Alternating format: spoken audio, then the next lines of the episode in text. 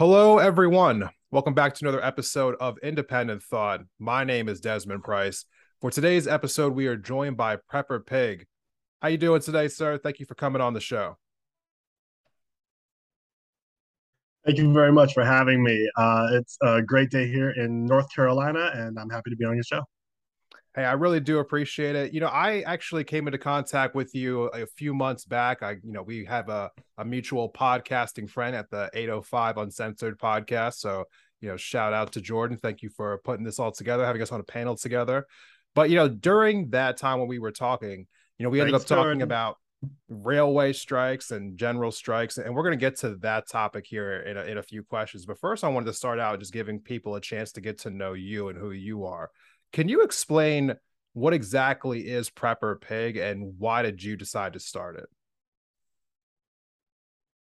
Great, yeah, great question. Um, Prepper Pig is the mission of Prepper Pig is to bring emergency preparedness and community organization skills to vulnerable communities. I am a longtime community organizer, 10 plus years. I've been working uh, predominantly on environmental justice issues, but also on worker rights issues, protecting the social safety net, elder uh, issues, food scarcity, you name it. I've kind of run the gamut in my career. So I saw interacting with these folks that there was a deep need for uh, this sense of security. Everybody was feeling like things are just getting really crazy out here. Um, how can I protect myself? How can I protect my family? How can I protect my community? How can we build stronger structures inside of our community? How can we build more resilience?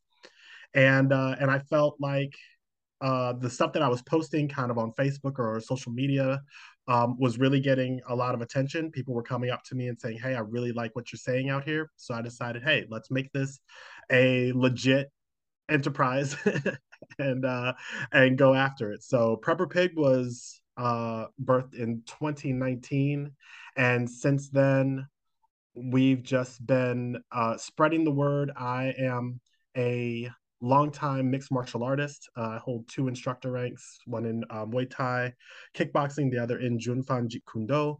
And so going in and, and doing community trainings with folks on just how to protect themselves, how to use weapons, how to kind of size people up and um, know your surroundings a little better. All that stuff was well received. And then the community projects that we have, like our um, winter drive to get uh, clothes and socks and sleeping bags to our hun- unhoused uh, neighbors have all been been doing really well. So I'm happy that the message is getting out there. Overall, what I'd say is it's not about your individual bunker. It's about the community that you build now before shit hits the fan. Okay. And I'm always impressed whenever anyone gets involved in their in their local neighborhoods trying to help people, especially when we're talking about like helping unhoused people get more resources, so on and so forth. And we're definitely I want to give you a chance to talk about that at the end of the episode. But when it comes to like you more specifically, I want to ask you this question. What activated you politically and during this climate that we're engaged in right now, where our politics seem to be more and more toxic as time goes along? How do you stay engaged in this climate and try to continue to be, uh, I guess, a positive impact like in social discourse? Gotcha. Another great question. Well, um, what when I go back and I talk about what radicalized me or activated me, um, motivated me to get out in the street, it was my interaction with regular working class folks trying to save their homes during the Great Recession. At that time, I was a um, I, I, did a stint as a pre-purchase housing counselor, um, HUD certified, and we saw the Great Recession coming. We rang every alarm bell that we could, and of course, nobody was listening. Uh, we saw the market collapsing uh, back in 2006, almost two years before it hit a lot of people. It got a lot of people's attention. Uh, and uh, then in 2008, I switched over, and from 2008 to 2011, I was a pre, um, excuse me, I was a foreclosure counselor, also HUD certified. And doing that work, I saw the way regular people were just caught in the mix. You know, at first it was, oh, I have some exotic loan, I have this thing that has an arm or, you know, adjustable rate mortgage or something, and and it's taken me by surprise. But after 20 after about late 2009, it wasn't anything crazy. It was people with 30 year fixed loans, you know, the bread, the the the bread and butter of the lending industry. It was people with regular jobs who had just had one too many calamities hit them uh, in a row. You know, it was always my child got sick and my car broke down. I wasn't able to get to work, or I had uh, damage to my roof and a major appliance went down, like my refrigerator so seeing that and seeing the way that the banks were treating these people sometimes i'd just i'd call in i'd have them in my office i'd call the bank i'd just let the the the homeowner talk and just to see the disrespect that they were encountering and the mixed messages and um just the total disregard for what they were going through as human beings trying to live their lives just trying to maintain a home for themselves and their children um, i got radicalized i think that you'd have to have a pretty hardened heart not to uh, feel for people who are sitting there across the desk from you crying because they're about to lose the the, the this major purchase that they've made um, as we know in the united states home ownership is a cornerstone of wealth building. Yes. And for people to see everything that they've worked so hard for, maybe they're the first people in their families to own a home. And now they're about to lose it because of some crazy shenanigans that some banker somewhere is uh, is playing some games. I said no. If I gotta get out on Trade and Tryon and start yelling at bankers, I'm gonna do it. I was uniquely positioned because Charlotte, North Carolina is Wall Street South. We call it Wall Street South. And uh, Wall, you know, Wall Street in New York has all of your speculative banking. That's where the stocks and bonds and all the trades, and that's where all that stuff is happening. It gets a lot of press. But more likely than not, your bank account, your savings account, your retirement is here in Charlotte. Hmm. The people who control that are all here in Charlotte. So I said, if I got to get out and, on a soapbox with a bullhorn and start yelling at these people getting up in their faces, I'm going to do it. And it just happened that that was the same time that Occupy was beginning to kick off. That was uh, late 2011.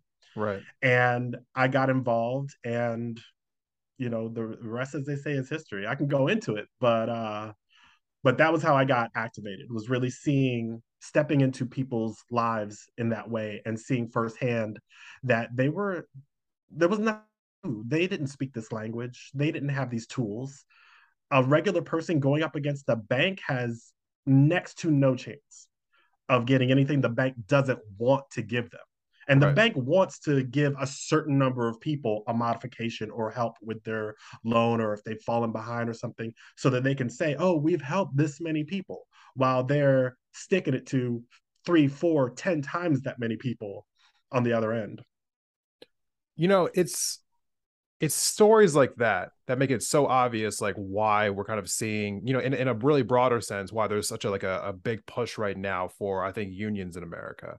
Because we are seeing I guess like an erosion of like I guess trust in like institutions, right? I mean, like you can't like get a house, you know, without having to go through so many different issues. You know, your job is undercutting you. You know, like tax policies seem to be coming down on people, like middle class people. You know, inflation is what it is right now. Like everywhere you turn, it feels like people are just trying to find some way to claw back some sense of power. You know, because of all these different, um, I guess, oppressive forces that are coming down on people right now.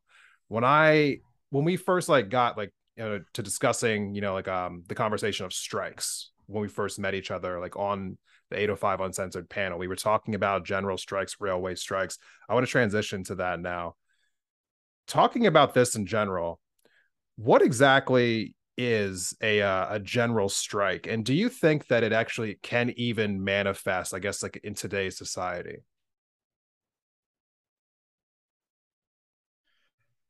So, in the broadest sense, a general strike is a strike in which enough people are slowing down production that it hurts.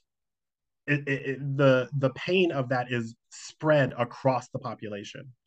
And that pain should be targeted in a general strike. It should be targeted at the people who control those levers of production the people who are the ownership class it should be targeted to hurt their bottom lines to make their um, profits drop to make their uh, stakeholders and their stockholders um, kind of start to question their their actions and pull back from some of the damaging tactics that they're using against workers.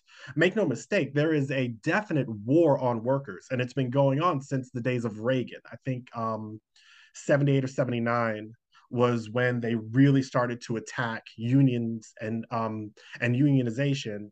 Reagan came in and immediately broke the uh, I think it was the um, traffic uh, air traffic controller strike, mm-hmm. um, firing everybody, hiring a bunch of scabs, and you know we've seen that throughout history that the major players will come in, break strikes using force if necessary. Some of the worst violence in America has happened on union lines and, and against unionization. But yeah, people, like you said, need that sense of security and unions bring job security. They give you a voice in your workplace. They allow you to advocate for yourself and others. Um, union shops tend to be better paid shops with better benefits we see these things going by the wayside you know i look at my parents which i'm you know i'm an older cat you know my my parents are boomers. And you know i came up in a in a time when they were teaching me you go to school you get a degree you work hard you you know you're in a job for 30 years 40 years you get the pension you get the gold watch you retire you enjoy your retirement case closed. Right. And then i stepped out into you know 9-11 happened my senior year of college you know i came out of college directly into the post 9-11 world and then you had uh, the dot com bust. You had the first housing crisis. Uh, you had um, rolling back Glass Steagall and that that separation in banking. Glass Steagall, for those who don't know, is the the law from I think the I think it was from either the 50s or from the 30s. I'm not sure, but it separated banks so that your um, your savings and your mortgage and your retirement weren't also tied up in speculation. They weren't tied up in stocks and bonds and stuff that could lose its value. Right. You know, somebody, Elon Musk goes out and does something crazy with Twitter, Twitter tanks. Well, if that's where your retirement money is, you're screwed. Um, so unions are the way that the working class holds and directs power. And general strikes are the ultimate tool of unions to say, we can affect your bottom lines. We can affect um, production. We can def- affect distribution. Now, is a general strike likely? In this climate, no. Before a general strike can happen, we're going to need a lot more unionization. We're going to need a lot more people under the protection of unions. Right now, if I say, hey, we're going on a general strike, well, 85% of the people that I'm talking to they can't get off work and they can't they can't stay off work definitely and they don't have any protections and their boss can fire them at a whim. You know i live in north carolina a right to work for less state. So when you um so they have made it quite clear that uh if you leave your job and participate in the strike you will be fired and you will be replaced if you are under a legit union they will have money, they will have stewards, they will have organizers, they will have educators, they will have all these people in place to help you know your rights, to help you know the laws, to help you um, coordinate with other people. What we found with the railway strike, which was very interesting, was that the railway and um, rail distribution, those rail hubs that move almost all the goods that we that we get in this country. You know, if, if people don't know, almost anything you order that isn't built right here, and a lot of it that is built right here, but a lot of it that's imported comes to ports on these big container uh, in these big uh, container ships. Those containers are offloaded to trucks or to um, trains, and then that that stuff is shipped all over the country. Most of that goes by train until it gets to a smaller distribution hub where it can then be loaded onto trucks and taken to a distribution factory like your Amazon warehouse, where it's then put in a van, somebody takes it to your door. So cutting out that piece is in effect a general strike because yeah, everybody can go to work, but if there's nothing on the shelves to sell in your store or what have you, in your car dealership or whatever, then what are you going to do? You know, what's your boss going to do? What's the management going to do? What's the owner going to do? So we were very interested and um, we were very interested in in watching the rail strike, which is not over by any means. They um, had a tentative agreement, which has not been ratified, as far as I know, by um, all of the unions involved. A strike could still happen. I think that people don't really understand how big a deal that was. Like you shut down rails, that is, you know, I was telling people, hey, on this date, the, the rails could be shut down. You need to have three weeks of food and water, you know, in your house because it's about to get bonkers if that happens. I don't think people really understood. Yeah, and honestly, that, that's something that I definitely want to go into a little bit more about just the effects that a strike like that could have on i guess on all of us not just on the economy. But you know before we do all of that we're to take a quick break. And when we come back we're to have more with our guest Prepper Pig. Please stay tuned.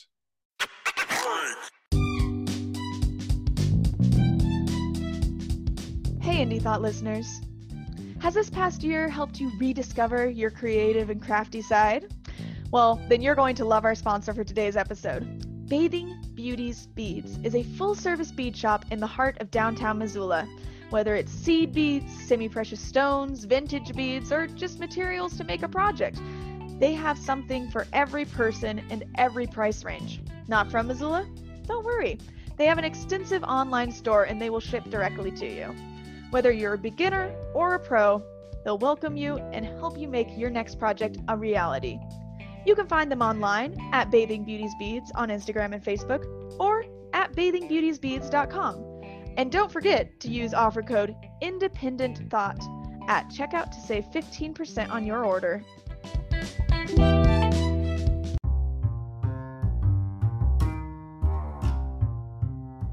Betty's Divine is a locally owned boutique on the magnificent Hip Strip in downtown Missoula, Montana, that has been a fixture in the Mountain West since 2005. We have a fondness for vintage inspired clothing, shoes, and accessories for humans, as well as the real deal found in our vintage department, Divine Trash. Betty's Divine presents a snapshot of Northwest styles with an emphasis on street, skate, surf, and rock and roll culture, as well as Americana classics. Alongside a radical selection of clothing, Betty's Divine offers a damn fine array of shoes, jewelry, records, and accessories to satisfy any taste, whatever your age or vibe. You can count on us to prioritize financial, social, and environmental responsibility without sacrificing the look. Visitors enjoy a lovely atmosphere, dreamy tunes, and the best customer service in the West. And you can shop us online at bettysdivine.com.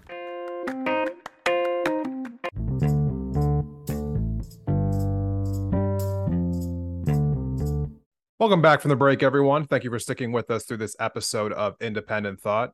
So before we went on the break, we were talking about you know the differences between like you know regular strikes, general strikes, you know how exactly they are effective, so on and so forth, and why probably a general strike is not entirely likely right now in today's society. But let me focus on something else in general when we were talking before you had mentioned like this idea of like a, a choke point i guess like in distribution uh, and you know as far as like a way of helping people find like i guess like the right ways to organize a strike in particular can you go into a little more depth about what exactly that is and why that is probably like the most effective way to organizing any strike Absolutely, yeah. A worker choke point is um, if you have, for instance, 100 employees at your job um, you want to find the fewest number of employees uh, whose absence or if they stop working will affect everyone else. So, in the case of the country nationally, we know that if you take out the trains, if you remove that piece, that's a relatively small number of workers compared to the millions of workers out there. But if you remove that piece, millions of workers will have nothing to do with their jobs because the product simply won't be there. Um, you'll have all types of uh, delays, shipping won't happen. You know, people can't get their goods. People have nothing to sell, nothing on their shelves. That's how that works. So that is a choke point. I first came across this idea of choke points, and it really intrigued me. I was learning about a um, a campaign, an organizing campaign called Save Market Basket, and I have referenced this a number of times. But uh, if you're unfamiliar with Save Market Basket, it was a grocery chain in the Northeast, and uh, it was owned by this really nice guy. Uh, this was one of the few places where you could still, and this was in the mid teens, um, you know, maybe late maybe late aughts to mid teens, you could still work there 30 years, get a pension, you know, get a, a, a livable wage, all that good stuff. Well, his cousin actually came in, the owner's cousin came in did this brutal takeover of the company and um, and started chopping it up. He started cutting hours, started cutting benefits, started removing all those perks. They wanted to suck all of the profit that they could out of this thing before they basically, you know, put it to rest. The customers revolted. They were definitely on the side of the workers. The workers were struggling. They wanted to figure out how they could strike in such a way that um, that would be effective, but they knew that their union did not have the money to pay for all of their workers, for all the cashiers and the butchers and you know the bad boys, and to pay for all of them to be out of work. Right. What they found though was that relatively few truck drivers were were um, paid by the company.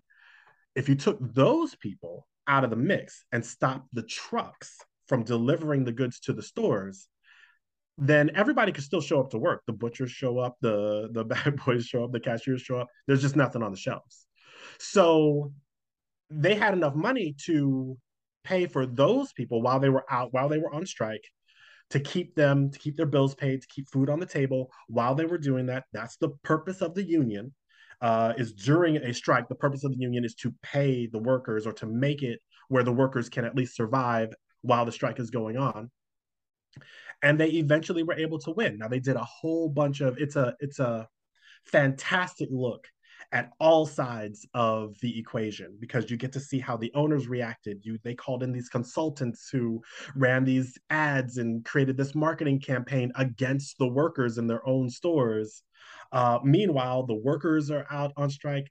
They were hosting um, these rallies in the parking lots of these stores. Customers were coming and taking their receipts from other stores for the goods they would have bought at Market Basket and taping them to the windows wow. of the stores so that inside management or whoever could see this is how much money you have lost from me personally. It, it was bonkers. It was bonkers. But um, eventually they did win. Uh, I do believe that there I heard that there was a, a movie in the works about that whole campaign. Um, I first heard about it on uh, public radio.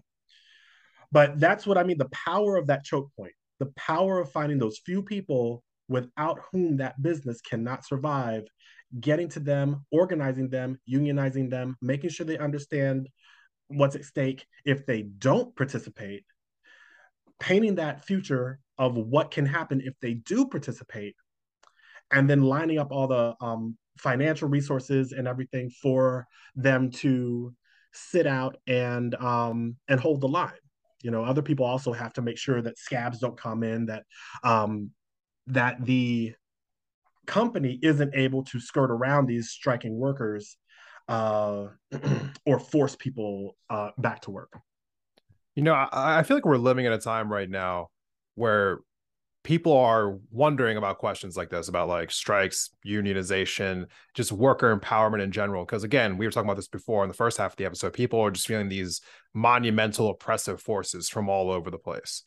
And it's hard to stay engaged politically right now when it feels like we have absolutely no help from politicians, which I guess has never been the case, but it felt like there was a glimmer of hope over the last few years, but that's been almost wiped away by this current administration as far as I'm concerned. Now, like looking at like the future, you know, people trying to find a ways to stay politically active, politically activated. This is something that I've had a hard time explaining to people myself, you know, in my own episodes. I'm like, how do I you know say the message with like you know this is the reason why you should stay active this is the reason why you should you know stay in the fight so on and so forth because it looks bleak right now so i want to talk about activism for a second here you are someone i think when we spoke before you were someone who has said that you don't think that people can be activists you know like forever it's like it's not like something that you can just do indefinitely what is your feelings on the best way to be involved in activism in general and i guess what should people do uh, as far as wanting to get more involved and staying engaged in this political time? Those are great questions. It's a lot of questions all at once. So I'm going to try and remember. Please refresh me if I get off track. Um, yeah, the the role of the activist is to move that issue forward and to keep the drumbeat going so that when the time is right, all the pieces are in place to make that um, critical move that's going to win you a progressive step. There are a couple things that are, I think, misunderstood about the nature of activism at its core.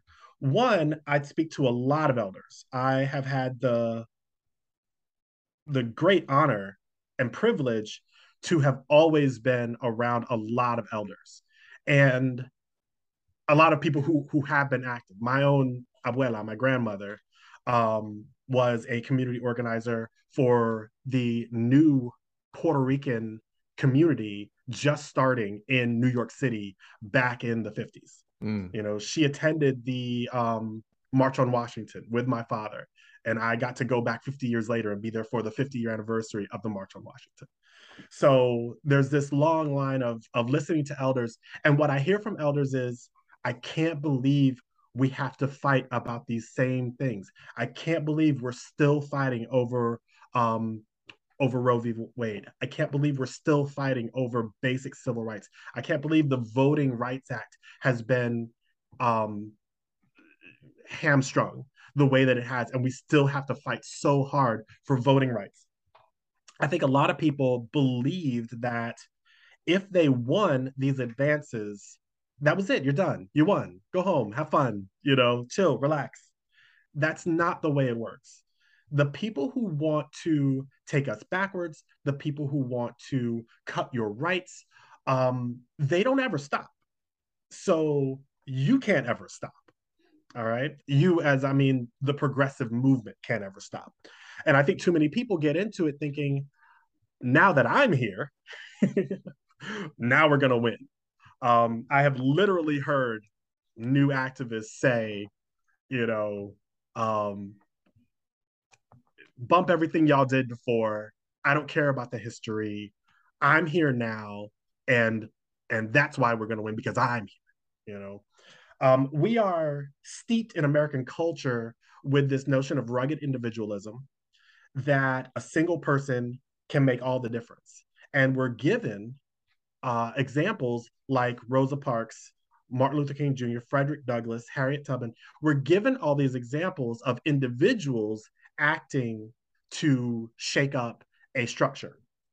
We are not told about the ministers' conference and SNCC and the um, the Deacons for Defense and all these people that made those movements possible. We're not taught. We're not told about the thousands of organizers who had to uh, be there for the um, the bus strikes that happened and all the carpooling and and churches and vans and stuff that had to be activated and coordinated to make all that work.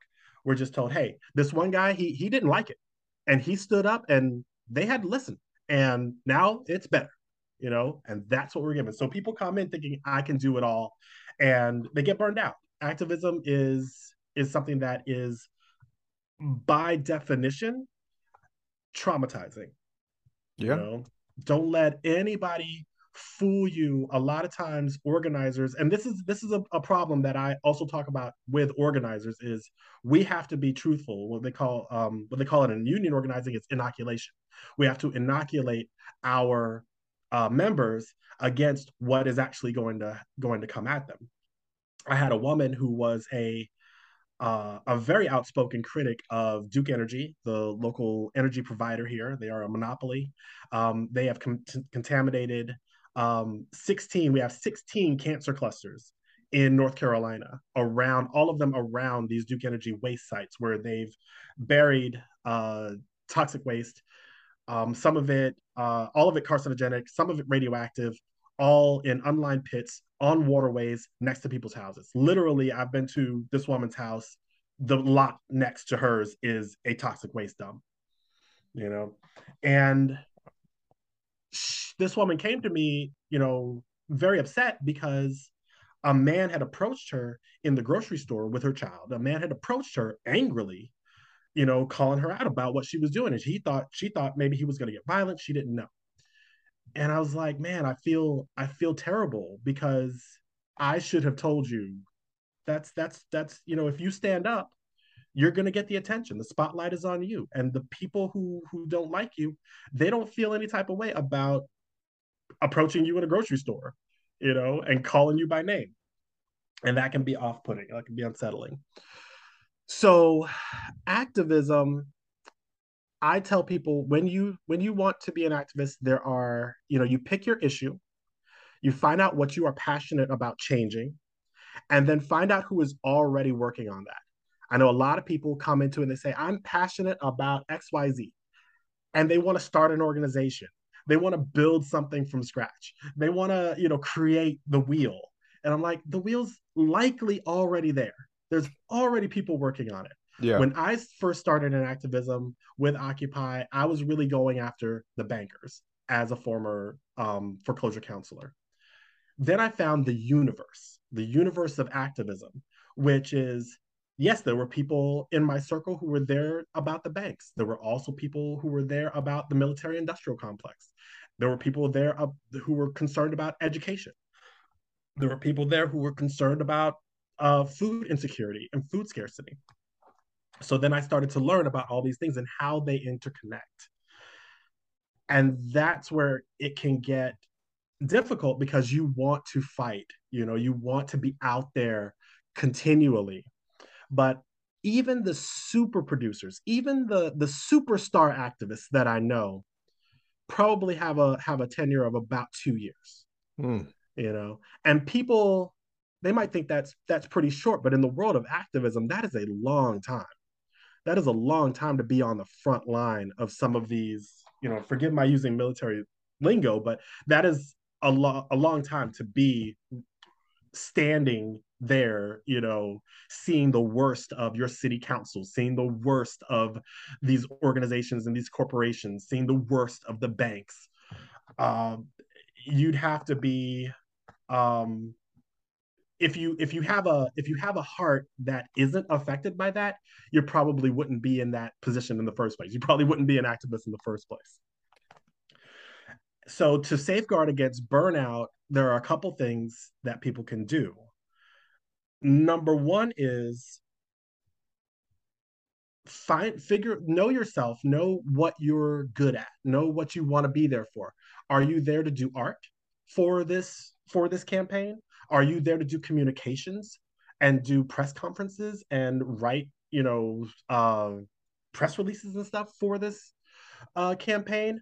Are you there to hold a sign and go home because you've got your kids or you know whatever don't let anybody judge you for why you show up or why you don't show up. All right. You are there on your time to do what you can to simply move that forward. I'll give you another example of keeping that drum going. Um, when I first started in organizing, I was uh, you know, I was still kind of one foot in the housing foreclosure counseling mindset, starting to learn about organizing and activism.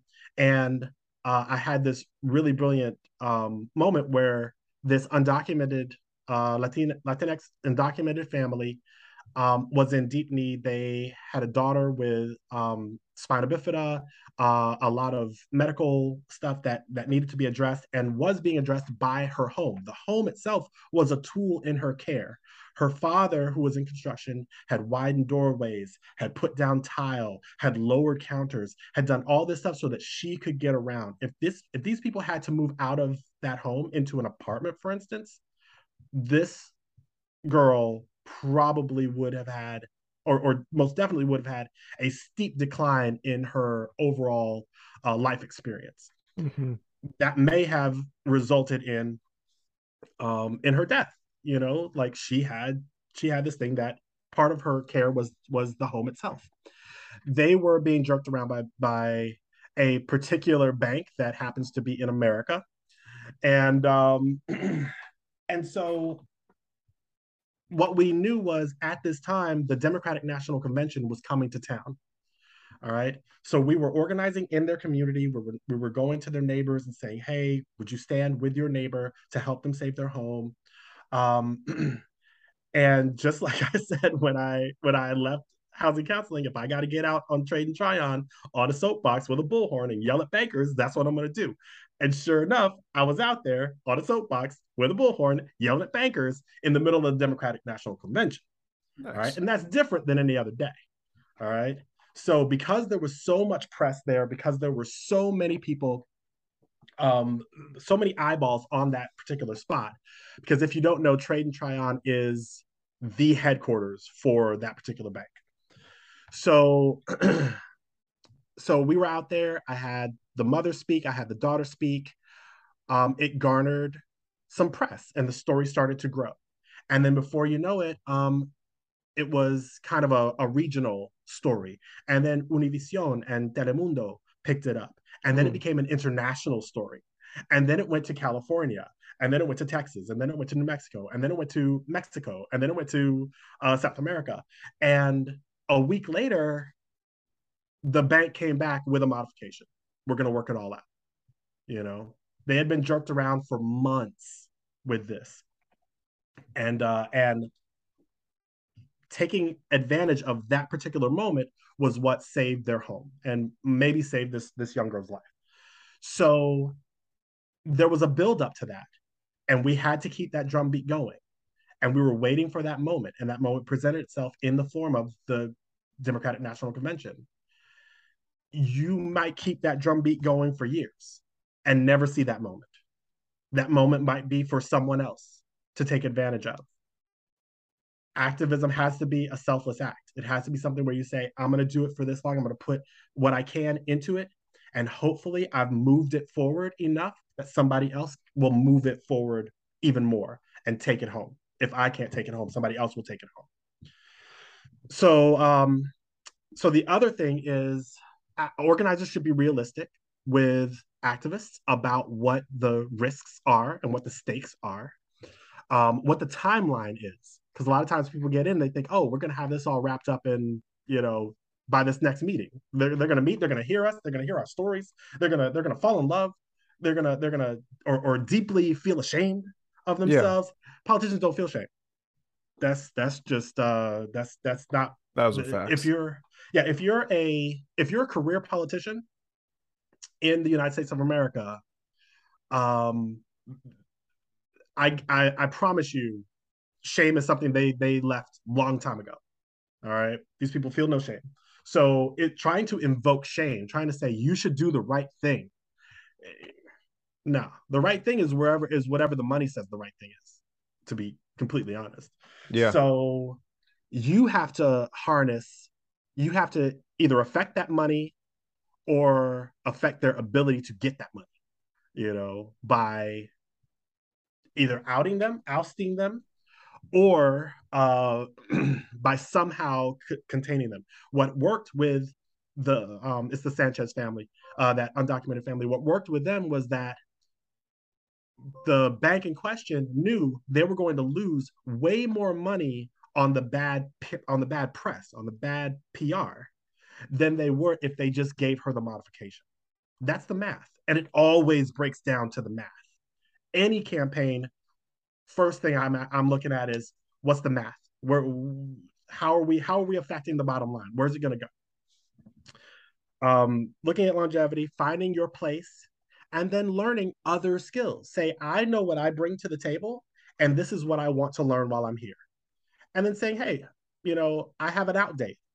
Either it's after this next meeting, or it's after the holidays, or you know, it's when my family comes back from you know from wherever they're going. Whatever your thing is, have an out a time when you say, okay, this is where I this is where I'm uh, I draw the line. I'm done after this point. There is no shame in stepping back. You can always come back, you know, but once you're burned out, very few people return from that. So I'd rather see somebody step out, take a break, come back, maybe do something different than run and run and run and run and run and then say, screw it, I'm done. I'm never doing this again. And then go about their, their day. Yeah, I mean, taking breaks is definitely essential. I do it. I have had to teach myself how to do that uh, over the last year or so because 2021 almost burned me out. I think I got to the end of that year and I wasn't sure if I was going to do this podcast anymore. I wasn't sure if I was capable of continuing to do it on a consistent basis. But I think um, learning to take breaks was a incredibly powerful tool that I had to teach myself as far as trying to maintain some longevity in doing this. And I'm assuming, as you know, as you're pointing out, that's what anyone would have to do if they're trying to stay engaged in whatever form of activism it is that they are trying to take. So I definitely appreciate you taking the time to explain all that to us, speaking from experience. And again, talking to experience, you have been talking about how you have a drive to provide resources for unhoused neighbors in your community. As we're closing out this episode, could you just uh, plug that a little bit before uh, before we say goodbye to listeners? Absolutely. Um, and thank you so much for bringing that up. Uh, in during the winter, we do a winter drive for unhoused neighbors.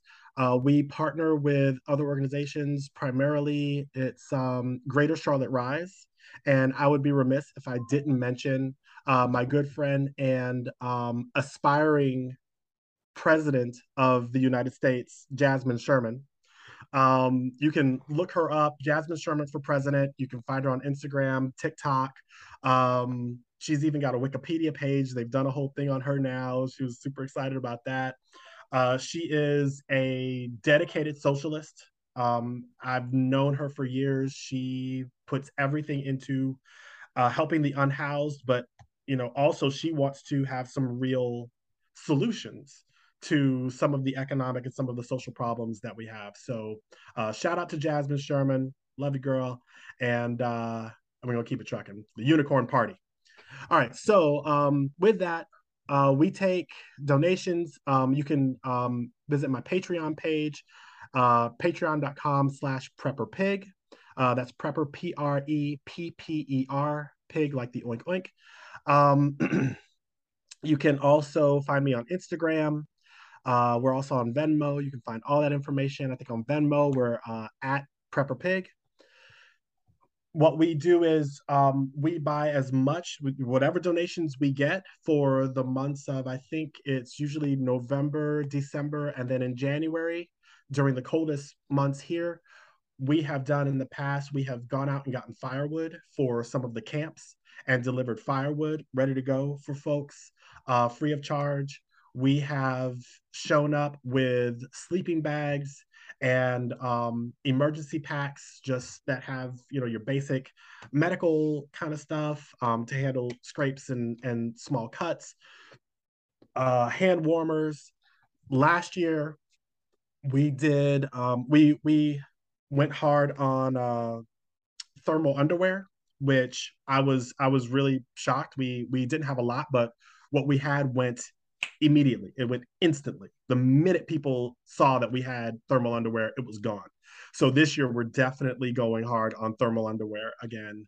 Um, really want to be able to provide a lot of sets so that people can stay warm out there.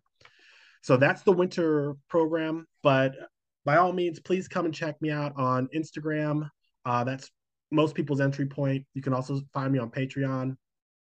Uh, I throw a lot of stuff up there. I talk a lot about race. I talk a lot about economics, and I talk a lot about um, simple preparedness that you can do. My version of survival has more to do with understanding your community and your community's needs and how to take care of one another than it does about building a bunker, taking care of yourself, stocking up on your beans and your bullets. I don't really feel like that's a productive way to go, which is why Prepper Pig exists to say communities need to value one another and build structures so that they aren't reliant on um, on outside structures that may be tainted or may come under fire. You know, right now, if you don't have a farmer's market near you and you don't have people in your community who know how to how to get that those goods into your community, if you're entirely uh, reliant on a grocery store, because I know in my area they shut down all the grocery stores except for one. If you're entirely reliant on that grocery store, then what are you going to do if that closes, or what are you going to do if there's a a strike? And right. and there's no food on the shelves you know? So it's about learning about these alternative methods of keeping yourselves and your community um, not just surviving but robust but you know able to um, create and move forward Prepper Pig, thank you so much for coming on the show today. I really do appreciate you taking the time to talk with us about all of this. For those who are interested, those links will be in the episode description. So go ahead and click into the episode description now, and you'll be able to see those links. If you like this episode, please go ahead and share it on social media Facebook, Instagram, Twitter, TikTok. Really do appreciate it. Thank you so much. And we hope to see you all in the next episode. All right, come find me. Thanks a lot, Desmond. It's been great.